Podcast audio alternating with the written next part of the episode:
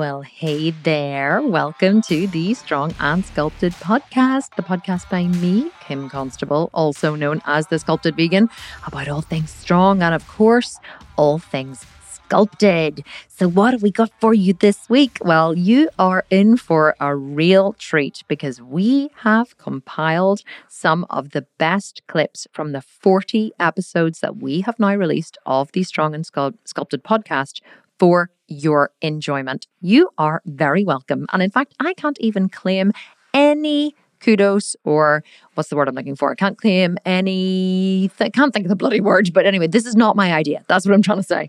This is actually the idea of my creative director, Mark, who's listening to this right now because he edits the podcast. Hi, Mark. Great idea. And in fact, I was actually chatting to uh, Jamie, who is my director of operations earlier, and she was saying, you know, I'm saying that I'm going away this weekend. I've actually been really, really um, burnt out. Many of you will know that my daughter Maya has been in hospital with appendicitis. Um, she's home now, but she had a really, really, really, really bad burst appendix, needed two operations, had to get a drain fitted. And, and I've, um, you know, I was lying and sleeping on a chair beside her hospital bed for 12 days straight and then just haven't really been able to mentally relax. My mom always used to say that you're only as happy as your sickest child. And it's so true. So, uh, you know, I guess I've been managing like our biggest ever launch in the business, which was the Butt Camp. It was the, the biggest program in terms of the most successful program we have ever launched ever. We have sold, I think, about 4,000 500 programs in just over four weeks, right? That's it. Like it's an insane amount of programs, but of course it is an insanely good program. But um, I was managing the launch of the Butt Camp from Maya's hospital bed and well from her my chair beside her hospital bed and um, all the while you know trying to look after her making sure she was okay and having you know the mental stress. And i think just to be honest from you know covid-19 hit us and we from thinking that we the business was going to go under and i was going to lose the business to literally pulling two of our most successful launches ever out of the bag. In fact our two most successful launches have been the jailhouse shred and the butt camp the eight week butt camp. And you know from going it's the highs and lows and the highs and lows of the business since march March, and everybody's been the same with, you know, this year has been such a weird year, but definitely it has been a lot of pressure for me and for the team. And to, to be honest, I'm just feeling extremely burnt out. So that with the pressure of Maya being in a hospital has really just meant that I need a few days away. And you're like, where's she going with this? What's she talking about? My, my point is, I've decided to take a few days away with my family this weekend. We're going away for five days just to be beside the ocean, a coastal town here in Northern Ireland called Portrush. My stepdad lives there with his beautiful wife, Naomi, and we're going to go and and um, spend some time with them. And it's going to be absolutely fabulous. And what has this even got to do with the podcast? Well, the reason why I'm telling you is because, you know, my creative director, Mark, as intelligent and wonderful as he is, um, he basically always, always forward thinking, thought, you know what, she's not going to have a lot of time to record a podcast next week. She's going to be away how can I help her out? He's always thinking of me, which is why I love him so much. So he said, Why don't we go through the 40 episodes and pull out some of the best bits of the different podcasts? And I was like, What an epic idea. Simply because, you know, people write to me every single week with their reviews of the podcast and they just write to me on Instagram and say, This bit changed my life. This bit changed my life. Oh my God, this is insane. Like when you said this, I had such an aha moment. And of course, then, unless you go back and listen to the podcast again, which I know many of you do actually which is really flattering. You know, you, write to me and say you listen to them like two or three or four times um, just to really integrate the material. But unless you do that, sometimes, you know, you forget, you know, your best bits or your favorite bits. So we decided to um, pull together some of the best bits of the podcasts, uh, not all 40 podcasts, obviously, just, you know, the best podcasts and, um, and, and put them into one podcast uh, for your enjoyment. So kind of like little bites of Kim. Um, and so that's what you've got today in the podcast. So don't don't forget, um, if you enjoyed this episode, um, I would love to know is this something you would like us to do again in future? Definitely leave me a review wherever you're listening to the podcast. Send me a screenshot on Instagram. And you know the drill by now. You could be in with a chance of winning one of our programs, even the 18 month Sculpt and Shred program which is worth uh, $1,500. You could win that program or any other program, the Jailhouse Shred or the Butt Camp or the 12 week shred, the four week shred, the one week shred. Yes, we have many shred programs, the How to Pose program, our meal plans, whatever you want. We have a full suite of programs on our website. If you just go there and look, thesculptedvegan.com, you can look through them all. You can perv all over them. You can decide which one you are going to win whenever you leave me the world's best review. And we don't just choose from any of the reviews, by the way. It's not like potluck review will win. It's whoever wrote the best, the most thoughtful, the most wonderful review wins the program. So make sure that you write a good review, a lovely, thoughtful review, and you could be in with the chance of winning one of our Sculpted Vegan programs. So I'm going to leave you with this episode, and I will talk to you again at the end.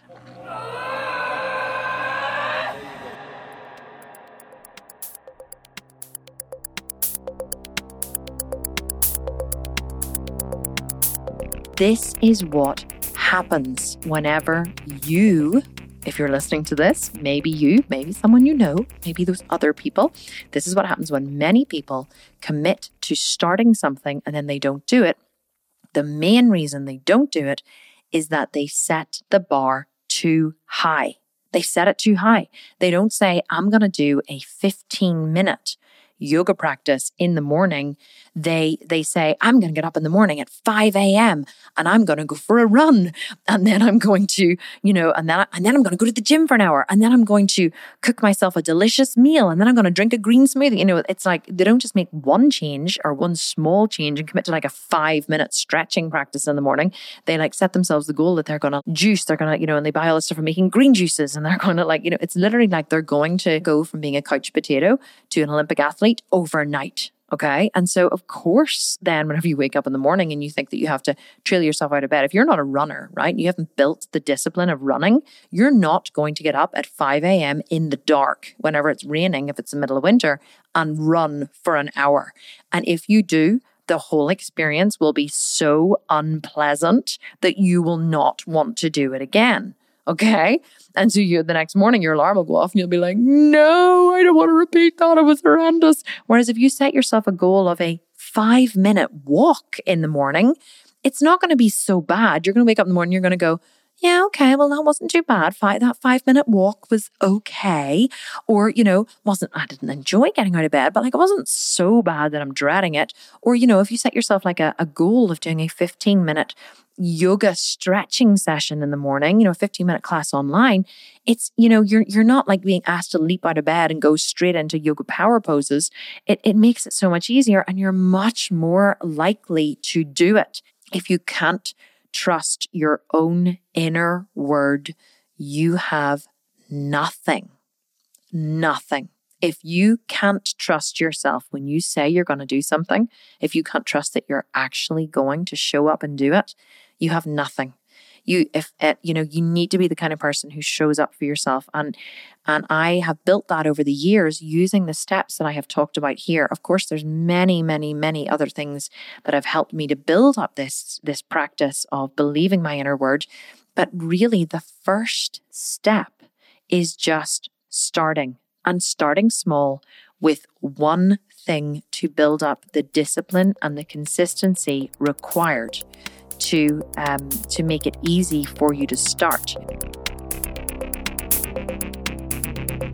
This is the first reason that people don't get the results that they think that they should be getting in the gym is because they they they they don't realize that they're as strong as they are and they don't truly push themselves. They allow themselves to be limited by their beliefs. So you have a hypothesis in your mind of how strong you are, okay? And that hypothesis, unless you've trained for a long time in the gym and had a trainer and really pushed yourself, is not based on data. It's based on a hypothesis. Hypothesis is not data. It's just, you know, something that you throw out there. It's just you like testing. So you may like throw 300 pounds on and then you move the leg press and you go, oh, yeah, yeah, that, that was hard. That was hard. So that's how strong I am. Okay. So because it was hard and you managed to do 10 reps, you, you don't say, well, what would happen if I threw another 40, 40 pounds on here? Let's have a go and see. What would happen if I threw another 100 pounds? Pounds on here. Let's have a go and see. You know, nobody puts an extra hundred pounds on and, and, and tests it to see can I move the damn machine? And the reason why this happens is because we don't want to fail, okay? We have this stupid, crazy notion that failure is bad. And we're taught this in school. So then, whenever we go into the gym, where the only way you can grow is to fail, people, fail you know, you have to fail in order to grow. It's the only way you can fail. Well, it's not the only place actually. I mean, you you know, everywhere in life, failure is just data. So you you know, you fail and you go, oh wow, I failed. That's great. Now I know where I, yeah, I need to improve on. So in the gym, You have to fail in order to grow. You have to fail. You have to. You can't do it any other way. But we're afraid of failure. We don't want to stick 400 pounds on the leg press machine and risk failure. We would much rather have the success of leg pressing the 10 reps that the program says that we should be pressing. So it's like being in school again. You your teacher says in order to pass this you must get 60%.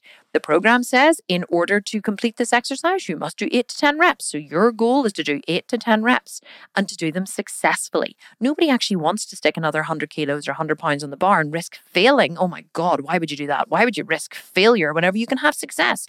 But unfortunately, success in the gym comes at the expense of failure, which means that your muscles will not grow. I always say, all right, your knowledge as a, a coach, a trainer, a lifter, you know, a, a third of it is going to come from lifting yourself, like training yourself. You learn so much from experiment, but you got to be experimenting. Mm-hmm. You see those trainers in the commercial gyms that are stuck in the 90s. They trained, they learned for a year and then repeated that year 20 yeah, times, forever, 30 times. They're not learning. If you're always experimenting, you're always learning, trying new things. Okay. Another third of your knowledge comes from helping other people, lifting partners, personal training clients, being a coach, strength coach. You learn so much working with other people. You realize we're all different, we're all unique. And then another third, the remaining third, comes from reading. You've never learned some like so much. I learned from reading research and things.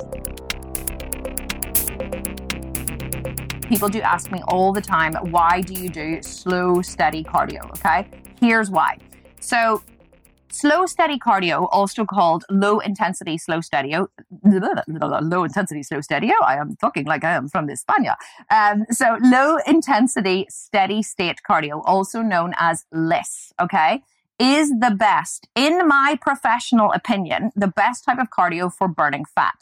Here's why whenever you um, start performing cardio, right? Whenever you get on, say, the Stairmaster or you start walking uphill on an incline, on the um, on a treadmill, your body recognizes that you are starting to move and it recognizes activity. So if I get on my Stairmaster in the morning, I put it on level seven. So I get on Stairmaster at level seven and I start to climb. So after about, you know, a couple of minutes, my body goes, oh, okay, registers activity. So there's a, a you know, requirement here for you know, more, you know, on the requirement or there's a pressure on the cardiovascular system, there's a pressure on the muscles, there's an energetic requirement you know, from the, the muscles in the legs. So your body primes and gears up for the effort because it doesn't know what the effort is that's going to come. It just recognizes that there's a, a change in the homeostatic norm. You know, 10 minutes ago, you were lying in bed or drinking coffee. Now you're on your Stairmaster. Your body registers the change. So your body primes for whatever's coming and it starts to use muscle glycogen to allow you to climb or allow you to walk. So you are walking uphill, say, let's say you're walking uphill on a Stairmaster, right? So there's a, an energetic requirement on the muscles of your legs, on all of the muscles of your legs, some of the muscles of your back, you know, not really your arms or whatever, unless you're swinging your arms like crazy, but there's an energetic requirement. So your body starts to burn muscle glycogen. After about 10 minutes, your body goes, okay, hang on a wee second here. There's not enough of an effort on the body here for us to use muscle glycogen, right? Your body wants to conserve muscle glycogen at all costs because you are a fight or flight animal. So what this means is years ago, if you were, you know, fighting for survival and we were berry pickers and we were, you know, making, you know, like houses out of, you know, trees and leaves and wood and all that kind of stuff, your body wanted to preserve your muscle glycogen because your muscle glycogen is required for fight or flight. So let's say you, um, let's say you encountered a tiger, right? So you're wandering through the jungle and you're holding your child by the hand, and the next thing you hear this rustle and you look over and there's a tiger, right? Which is, you know, like say 50 feet away from you. Well, you know you're not going to fight the tiger because you're never going to win. So you're going to have to run for your life, right? That's fight or flight. So your body triggers your fight or flight mechanism. Your body starts to flood your system with adrenaline. That adrenaline um, pumps into your muscles, pumps into your body, gives you like superhuman strength, and you start to run like a bitch, right? dragging your child along behind you or carrying them preferably. So that is um, that's when your body requires muscle glycogen. So your body always wants to preserve your muscle glycogen in case you need to like lift a car off a child. You know, for those those periods of um, of survival basically. Your body's always thinking of of survival. It's always thinking in terms of extremes of survival.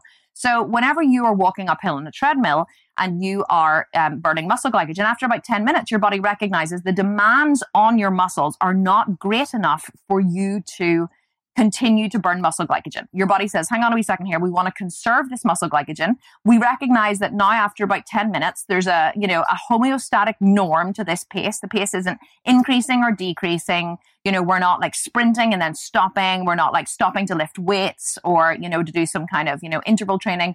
It's a very steady, consistent pace. So your body then feels safe to switch over from burning muscle glycogen to burning body fat. So your body has two energy sources, right? The first one is muscle glycogen. The second one is body fat. So if it will always burn muscle glycogen first, but if the demands on your body are not great enough, it will switch over to burning um, body fat.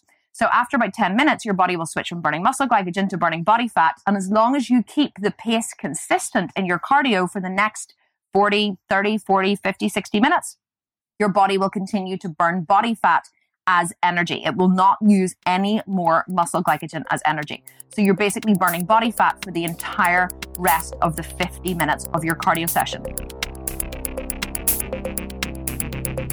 There's a lot of people are saying, I know, I know why we're not supposed to take, you know, measure ourselves or weigh ourselves. You know, but I always say, stay off the sad step. Stay off. Don't don't get on it. See the sad step, aka the scale. See the sad step? Get put it away.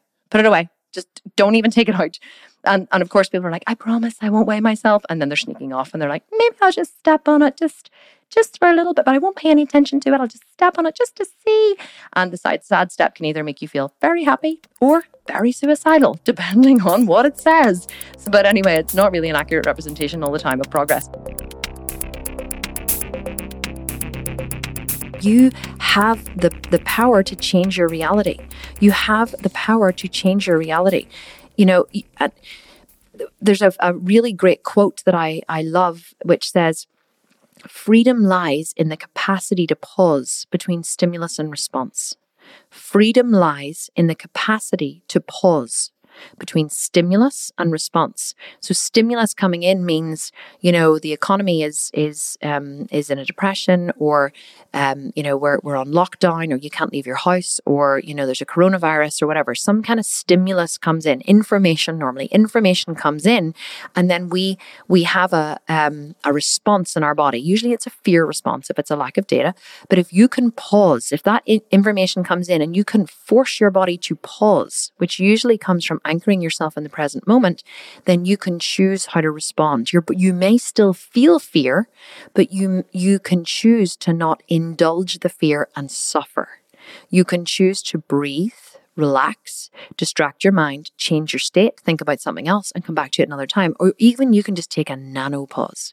You can take a two minute or a five minute or a two second or a five second or a 10 second pause, and then you can react. But if you don't have that pause, then you're always going to be a reactive human being instead of a proactive human being. Proactive people get in get data, data comes in, information comes in. Proactive people stop, pause, evaluate and then respond. Reactive people just respond without thinking, like a dog. You know, you you you pull out a biscuit and the dog goes and the dog wants a biscuit. Like the dog can't think of anything else. The dog can't go, hmm, let me think. Do I really need this biscuit right now? Will this biscuit ruin my diet? Will this biscuit ruin my appetite? Will I still eat my dinner? No, dogs do not have that ability. Dog goes, biscuit, give me biscuit, want to salivate. You know, dog, they don't have any power of reasoning and thought. Human beings do, but we act like we don't. But the more you realize you do, the more you realize that you have the power to change your reality. You have the power to choose how you react to every single situation everything changes. You may not become like some kind of spiritual guru. You may still react in fear. That's okay. We're all human. That's what we do. But even knowing and understanding that you have the power to change it is transformative because then you know that if you don't choose it, that you're doing it mindfully. Once you have this information and you realize you have the power, it's very hard to go back because then you can be like, oh yeah, I'm like indulging this at the minute. I'm like choosing, choosing to indulge this. I'm choosing to suffer. I'm choosing this fear. I'm choosing to not recognize it in this moment standing here. I'm totally fine. And, you know, and, and then it just becomes about choices at the end of the day. they'll say to me, you know, Kim, I really want to do this and in one of the Q and A's, and they'll and so this, I really want to lose weight. I just, I really want to get some of this body fat off and whatever. And I'm like, okay, so I give them the specific plan. I go, do this, do this, cardio X amount of times a week, increase it by five minutes. You know, set your end date, give them five minutes, decrease your calories. Like I give them very specific advice, and then maybe four weeks I'll be doing a live again, and then they come back to me and they're like, Kim, I really want to lose weight. Same person, and I go, okay, did you do what I told you to do last time? No okay, don't fucking come and ask me for advice anymore. you know, if you're going to be an asshole and you're not going to do it, I'm not going to give you any more advice. And so, but quite often what I say to them is in a very gentle, loving way is you maybe just don't want it enough. You know, you, you know, and I think there's a difference. Sometimes people want to want it in their head or they think they should want it. Yeah, which is totally fine, but don't fool yourself or like annoy Kim or anybody else. Like if, if you don't want it bad enough, that's fine. Like, but don't be asking everybody for their advice. Like that's, I think that's one of the things I've I've made peace with. Sorry, I didn't mean to cut across yet. No, it's good. Go for it. No, I wanted your advice on it. You know, like one of the things I've made peace with over the last few years. I'm like, people don't. My expectation, unless you're, you know this from working with people, unless you've paid me to work with you and help you get into shape, I'm going to let you do what you want. I'm going to offer the advice, but I'm not going to hold you accountable to it. I'm like, if you don't want it, that's fine and I'm okay with that, you know. And it, it, it's a different scenario with people that have paid you for programs. You're like, no, my job is to keep you accountable. We need to get you on track. But for everybody else, I'm like, if you don't want it bad enough, that's fine. I'm yeah, like, but you can't want it more for your client than they want it for themselves. I always say that to people. I'm like, I can't want this for you more than you want this for yourself. I'm not here to beat you into getting achieving your goals. I'm here to to set it, and then as you fall off, I'm here to be your your yardstick to get you back on track again. I'm not here to to to be like going behind you with a stick, beating you into getting, you know, doing what you're supposed to do. And if you're looking for that, you're never going to be successful. No, well, it's that it's the intrinsic versus extrinsic motivation. Like that's why setting a why and why you're doing it. That that girl about the guy she fancied. I'm like, right, she she doesn't have a weight loss issue. She has a I want to feel sexy and confident issue. I'm like, they're two different things. Mm-hmm. I'm like, this is just the external version of what you want. You're looking for this internal feeling which is confidence and feeling sexy in a room, etc. I'm like, that's different. All we're doing is trying to map your body and your body shape to what you want to feel like on the inside. I'm like, once you do that, that's way easier because now you have an intrinsic why and motivation to why you're doing it. Because nobody can give you that. You have to. You can, you might have a coach that can probe you with it, but anybody can ask themselves. Like I've done that at times where I'm like, oh, I'd love to. How many times have you been like, mm, I wouldn't mind being in photo shoot condition again, you know, a little bit leaner, and then you're like, nah, there's a lot of birthdays coming up in this Paris. Yeah, you're like, oh, wine. oh, beer. For me, yeah. usually cheesecake. Like, and you're okay with that. You're like, yeah, these foods are awesome, like cheesecake and some beer. I'm like, I'm all over that. So I'm like, all right, I don't really want to be five percent body fat. I'm like, I'd rather have the beer and cake right now. But totally. there's other times when you want to be the five percent body fat. Like, yeah, and then you're focused towards your mm. goals and that's fine. And and understanding that life isn't this linear straight upwards path of always being better. Sometimes you're like right i'm not going to focus on my fitness now. I'm going to focus on business. I'm not going to focus on business now. I'm going to focus on family. And you're doing mm-hmm. like a minimum effective dose in your training. You're just mm-hmm. going in keeping things ticking over because you have other priorities. That's fine. Like be mm-hmm. be okay with that. Get, make peace with that and ask yourself, like you made the best point ever. Like if you don't want it bad enough, that's totally fine. Right. Like, but at least be honest with yourself. Like I aim to eat at least five times a day. And whenever you aim to eat at least five times a day, by the time you're hungry again, it's time for another meal. See this whole eating three times a day thing, this whole like eating breakfast, lunch, and dinner. I do not know where this came from. Actually, I do know where it came from. Do you want to know where eating breakfast, lunch, and dinner came from? Human beings were not designed to eat breakfast, lunch, and dinner. Human beings were designed to be snackers. We are berry pickers. We're foragers. Our, our digestive systems and our bodies are set up to be foragers, which means we are designed to eat little and often. So whenever I plan my food, I never look at breakfast, lunch, and dinner. Oh, I was telling you where it came from. So, breakfast, lunch, and dinner came from um, the Industrial Revolution. It came from whenever kids started being sent to school, and it came from whenever people started being factory workers and they realized that they had to give them breaks. So, people realized they had to eat breakfast in the morning before they went out to work in the factories. Then they got a mid morning break, you know, for a cup of coffee or whatever. Then lunchtime was a longer break. So, that's when lunch had to be eaten. You couldn't just stop and eat lunch at any time during your work. Lunch had to be eaten at a certain time, and then dinner dinner was at a certain time because the work finished. So the work finished and then dinner was later in the evening. So that's where human beings evolved into a breakfast, lunch, and dinner thing. It's not that that's the way our bodies are designed, it's that that's the way we evolved. So, women get stuck in and men too get stuck in this breakfast lunch and dinner mentality and they they don't they're first of all the, the main problem is they're not tracking their food so they're just on a generic goal of losing weight or losing body fat and they're not actually you know working they haven't created a plan to work towards that goal and so therefore they're just guessing when they're eating and the guessing is causing guilt they're not tracking but then secondly they're trying to stick to this you know eating less at meals meals, which is causing them to feel hungry permanently, which is causing them to feel deprived, which is causing them to snack. And then thirdly, they're not they're not eating often enough. They're getting stuck in the breakfast, lunch, and dinner mentality. And so they're, they're hungry in between meals and they want to have healthy snacks, but they're not sure what healthy even means. And they're not sure what they should be eating. And they're not even sure how many calories are in their food. Six times Mr. Olympia. He had 15 major contest wins in his career, but he also won the Mr. Olympia title, which, if you're not familiar with the Olympia, is the biggest bodybuilding show in the world. And he won the title six times in a row. Dorian, one of the reasons why I wanted to have you on today specifically is because I am um, the the training that I teach in all of my programs, and we have a full suite of training programs, shred programs, building programs. But the um, the training that we teach in all of the strength training is high intensity training, taught to me by my trainer, Mark Getty who learned it from you, uh, not directly from you, but from you indirectly yeah. uh, through studying you. But um, you started, you were an early proponent of the shorter sessions, but with higher intensity. So, like, you know, what was your training like whenever you were, you know, really training hard as a professional? The principles are there. I mean, the principle is that you're going to train with a uh, degree of intensity uh, to muscular failure and something that your body's not used to, basically. So it's going to adapt to that level of stress.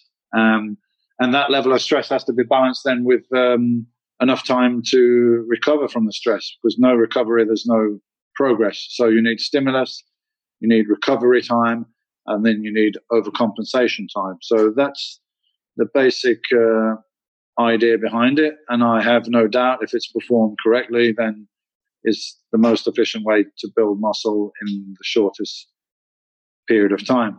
There's a, let me tell you something now. There's a whole movement of women that I believe, or I would like to believe that I am leading into, you know, like I, I did a, a free masterclass the other day and I said to the guys, I was like, like, listen, stop training like a girl. I was like, stop it. You know, this is all women on this masterclass. It's like, stop training like a girl, you know, like. Yeah, but I, I you know, I trained a few ladies and in my experience, I don't know. Maybe if you find the right one, they'll tr- they'll. You know, they they they're coming to train with Dorian Yates, so they they must come with something in of mind course. and know what to expect. But uh, they tend to whimper and cry and make excuses a lot less than the guys do.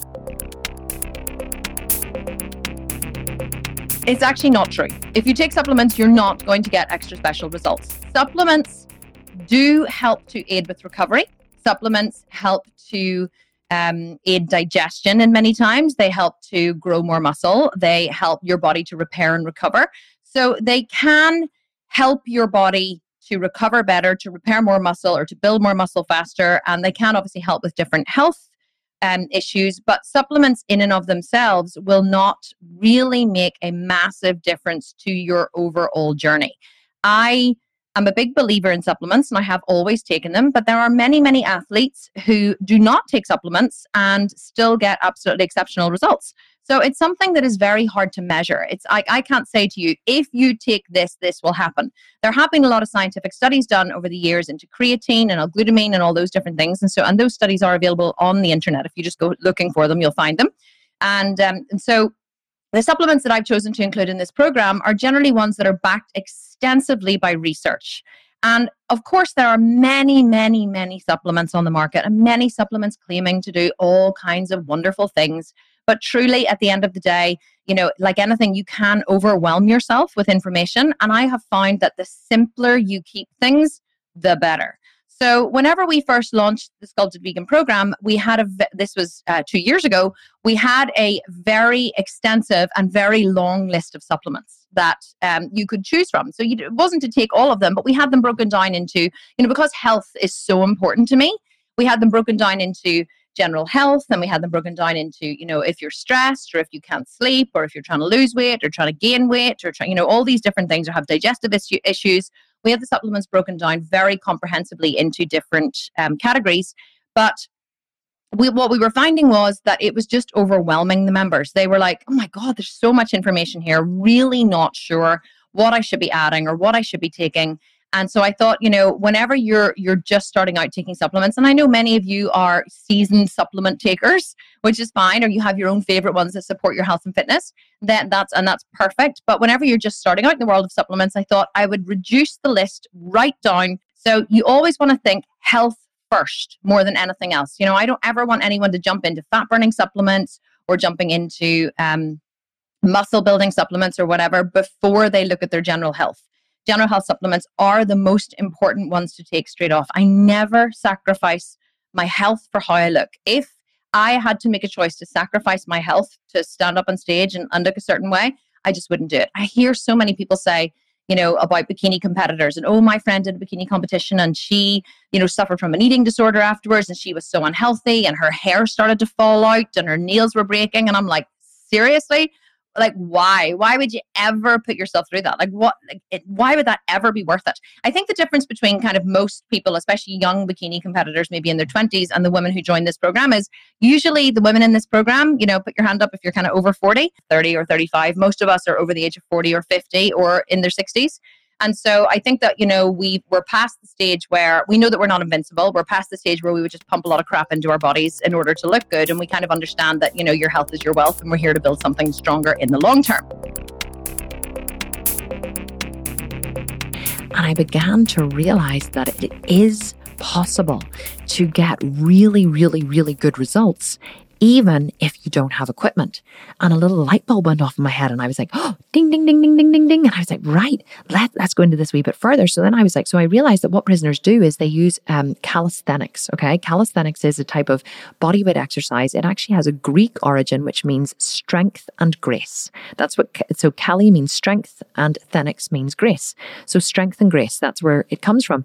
Calisthenics is basically what, um, ninja warrior people do parkour people do. So it's it's all um it's using your body it's using functional strength and fitness using your body to increase your functional strength and fitness. And you can change the difficulty of the exercises depending on how you put your body. And so i realized there was something in this. This was similar to what I was doing in the gym, but yet it was at home with no equipment. Because in, in the gym, what we do whenever we are increasing our, our our muscle mass is we start to increase intensity. So you start off light as a warm up, then you make you lift up more weight, right? And you get make it a little more difficult. In your third set, it's more difficult again. And in your fourth set, you reach total muscular failure. Total muscular failure is where the muscle grows. So you're basically pushing the muscle as hard as you possibly can. And I realized that calisthenics was very, very, very similar. Calisthenics used the sim- similar principle of failure, except that rather than failing by increasing the intensity, which you totally could do, by the way, so, but you didn't increase it in one set, as in like you started off in a simple press up with your knees on the floor, and then you went to, you know, um, a slightly harder position and then into a full press up. You start at the highest level of intensity that you can manage, depending on your level, whether it's beginner, beginner, intermediate, or un- advanced, and you perform as many reps of the exercise that you can, as you can before then you drop back in intensity. So, for example, you would maybe start a full press up with your knees up if you're able to do a full press up. So, you know, knees up, just your toes on your hands on the floor. Say there was you were supposed to do 10 reps of that, you could either perform the full 10 reps and then, you know, maybe on your next round you would have to drop back in intensity, or if you could only perform 5 press ups, full press ups, you would do 5, then you would drop your knees to the floor and you would perform the final 5 with your knees on the floor. So so it was it was really easy to um, to keep the intensity high, but then also you could increase the intensity as you move through the exercises. Another example is a press up. Your basic press up would be you have your knees on the floor in a box position you would move your knees back so your bed you know for the second position so your your body was slightly longer and straighter um then you could bring your feet up off the floor behind you crossing the ankles. That makes it harder again. The next press up position which is the hardest is um full press up position hands wide. Hands wide is harder. If you want to make the press up hard uh, sorry hands wide is easier hands wider than shoulder distance. If you want to make the press up harder you bring the hands closer in underneath the shoulders. That makes it harder.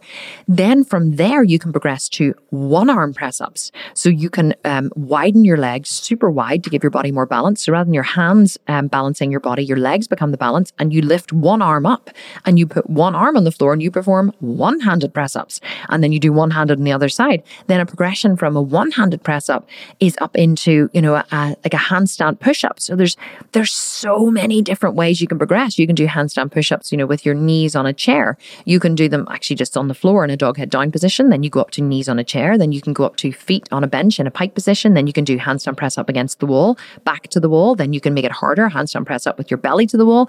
Then the full hand, hand, handstand press up would be in the middle of the room. Then a, an even harder one would be a handstand press up with one arm. Can you imagine doing a handstand press up in the middle of the room with one arm? No, me neither. But you know, my point is you can make it progressively harder and harder and harder and harder. And there really is no limit as to how hard you can make it.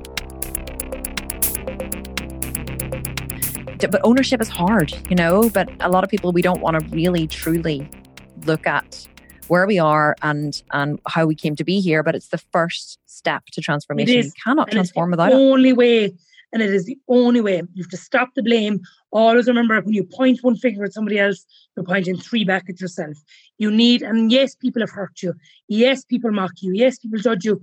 But now own it and let's move on because you know we've only one life. And I remember reading a thing that we've 900 months to live. Probably 300 months of those are spent sleeping. A lot of us is use about 300 of them already. What are you really going to do? Are you going to waste the last 300? I'm certainly not. And I just think that you have to just give yourself the right to live your best life. They were saying, I'm so excited to be here. You know, my here's my goals. My goal is to, you know, get abs or reduce this, and my goal is to get rid of my cellulite. So it was a it was a problem for women. It was a women that it was a problem that that women were suffering from, and they were coming to me before they were purchasing the program, and they were saying, I have really really bad cellulite. Will the program help with this? And so I knew that this was a problem that women suffered from, but I also knew that I had managed to combat this problem and I had managed to, you know, for the to get rid of the problem. So I but I, I didn't know how or why I had got rid of the problem. Yes, I knew that I had reduced body fat, but surely cellulite wasn't just body fat. Because if cellulite was just body fat, then why was there a billion dollar industry selling us creams and lotions and potions to get rid of something that could just be gotten rid of with diet and exercise for free? That is when I found out the truth. The truth is that cellulite isn't real, it was invented. Now, many of you have heard me talk about this before because it is something that I'm quite passionate about. Because after I found out the truth, I was like, oh my God, this is ridiculous. Like it really, I couldn't believe it when I found it out. So, right, so, so let me just break this down a little bit for you, okay? Just, just tell you where cellulite came from. So, cellulite was invented, right, by Vogue magazine in 1968. And it has since spawned a billion dollar industry of cellulite treatments, products, cures, fascia blasters, liposuction, like you name it, it has spawned a cure. But the crazy thing is that it doesn't actually exist because there is such a thing, right, as subcutaneous fat and fibrous tissue beneath your skin. And a lot of people will say to me, Well, hang on, Kim, if it doesn't exist, why the fuck can I see it right now? I'm looking in the bloody mirror right now and I can see my cellulite. So if it doesn't exist, how come I can see it? So, right, just let me explain what it is. Subcutaneous fat and fibrous tissue exists beneath your skin. That is real, okay? But that is what you can see in the mirror. So here's the thing, right? Half a century ago, no one had even heard of cellulite, right? Let alone identified it as a problem to be getting rid of. Today, we spend millions, if not billions, on anti cellulite treatments, despite the glaring lack of evidence that any of them work. So let's just think about this for a second, okay? So my mum's um, treatment or my mum's cream, right? The Christian Dior cream that she spent money on, did her cellulite actually go away from using it?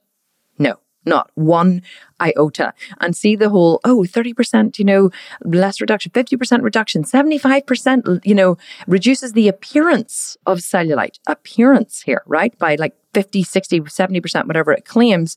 Well, like what, what does that actually even mean? It reduces the appearance of cellulite. Surely these creams, if you're spending 50 quid a cream and you have to go through one like every week to two weeks, surely they should actually get rid of the damn thing, right? No, because you cannot treat a condition that does not exist. If you're the kind of person who is constantly making plans, constantly saying you're going to do something and then not following through, that literally eats away at your insides. It not only eats away at you emotionally, but it eats away at you physically too. It does terrible things to the insides of your body. Whereas if you're the kind of person who you know when you make a plan for yourself or with others that will show up, that has a completely different feeling that affects you in every single way physically, physiologically, emotionally, in thought. It affects you on every single realm. But that does take time to build. It's something that if you don't have now, you don't need to despair. You just never learned it as a child, and you're not a bad person for not having it. It just means that you simply never learned to show up for yourself in that way. But it's not too late. Doesn't matter if you're listening to this and you're 20 or you're 30 or you're 40 or 50. Doesn't matter if you're 90. If you want to build that for yourself, you can. And all you need to do is is is follow the steps that I've just laid out for you, which I'll recap very quickly again. So number one, set a goal, set a very specific, very measurable goal. And it could be I want to look a certain way. I want to have a six pack abs. I want to have a big high tight booty. I want to weigh 140 pounds, whatever it is for you, a very specific goal. Then, once you've set yourself that goal, you have to set a persistency to do it, to do the steps necessary to follow through. And you have to have a self imposed consequence if you don't do it. And it has to be something big enough that you would miss if you didn't if you didn't have it in your life. And then you have to make the commitment to actually follow through with the consequence. First of all follow through with the persistency and then follow through with the consequence. And just know that there's no downside if you not that there's no downside so there's no there's no one going to punish you or beat you if you don't do it. The only thing that you will lose is your inner word and your belief in yourself. But let me tell you that is worth everything in this world. Truly, when you believe that what other people think of you and what other people say to you and what other people do to you really doesn't matter, that the only thing you have is yourself, your self belief, and your self worth, everything changes. And that's when that's how you can be successful. When I was younger, I used to, you know, lie continually I would have, you know, I, I, I would have, I was going to say I used to steal. I didn't steal as in like I wasn't like a sh- shoplifter or I, you know, a thief or whatever, but I c- certainly stole value from people. Like I, I, I tried to get what I could from people and I didn't always give, give back. I did a lot of drugs when I was younger. I've drunk a lot of alcohol in my life. Like I was extremely defiant. I was always running around and lying to my parents and like going to crazy nightclubs at like 14, you know, age 14, 15, um, you know, sleeping around, did not have an awful lot of self worth. You may look at me and go, oh, Kim's just had this really perfect life. Like I really did not have a perfect life. You know, my my parents divorced at a very young age. Um, you know, which was quite traumatic. Um, I, I'm not going to go into the details, but I just want to tell you that I have not had a perfect life. I was definitely not a person who had a lot of person any personal honesty and certainly a lot of external honesty. It's something I've had to learn, something I've had to build over the years. But building it and transforming my life and and really building this inner word has has been absolutely transformational, and it's the only reason why I have an incredible amount of success in my life now, both in, in personally, in my body, physically, and also in business. And, and it's literally just showing up for myself when I say that I will and believing my inner word has been the one single transformational thing I've done for myself. And it's the reason why I'm disciplined. Motivation will get you going, discipline will keep you going. Develop discipline, but before you develop discipline, you have to develop your inner honesty and your inner word because without it, you have absolutely nothing. Well, how was that? Did you enjoy it? Oh, I just loved hearing all of the different bits again because you know what? People say to me they think I'm a bit weird, right? I actually listen to my own podcast every week. And the reason why I listen to my own podcast is uh, not because like I just love the sound of my own voice, but because I love to listen to my podcast to see how my stories flowed. I love to see how I put everything together. Did I say M too much? I know that I say you know a lot. I realize I'm like, oh, stop saying you know. I say you know all the time. So, and sometimes my stories go a little off and then I forget to bring them back, or I'm like, oh, Kim, you told that story and that really was not relevant. You should have just stayed on point. So, I love to listen to my story. I love to listen to my podcast as a listener so that I can improve and improve and improve and improve every week because that is how you get better by watching yourself, listening to yourself, you know, as one of your customers. That is how you improve every single day in everything that you do. So I hope that you enjoyed listening to this as much as I enjoyed listening to it. And that just sounds a little bit weird that I enjoyed listening to my own podcast. But you know what? If you can't be your biggest fan, then whose fan can you be? So um, Thank you so much for tuning in. I hope that you enjoyed this episode, and I will catch you next week for another episode of the Strong and Sculpted podcast. Have a wonderful week wherever you are or whatever you are doing. And I will speak to you very, very, very soon. Mwah. Big kiss from me to you. Bye bye.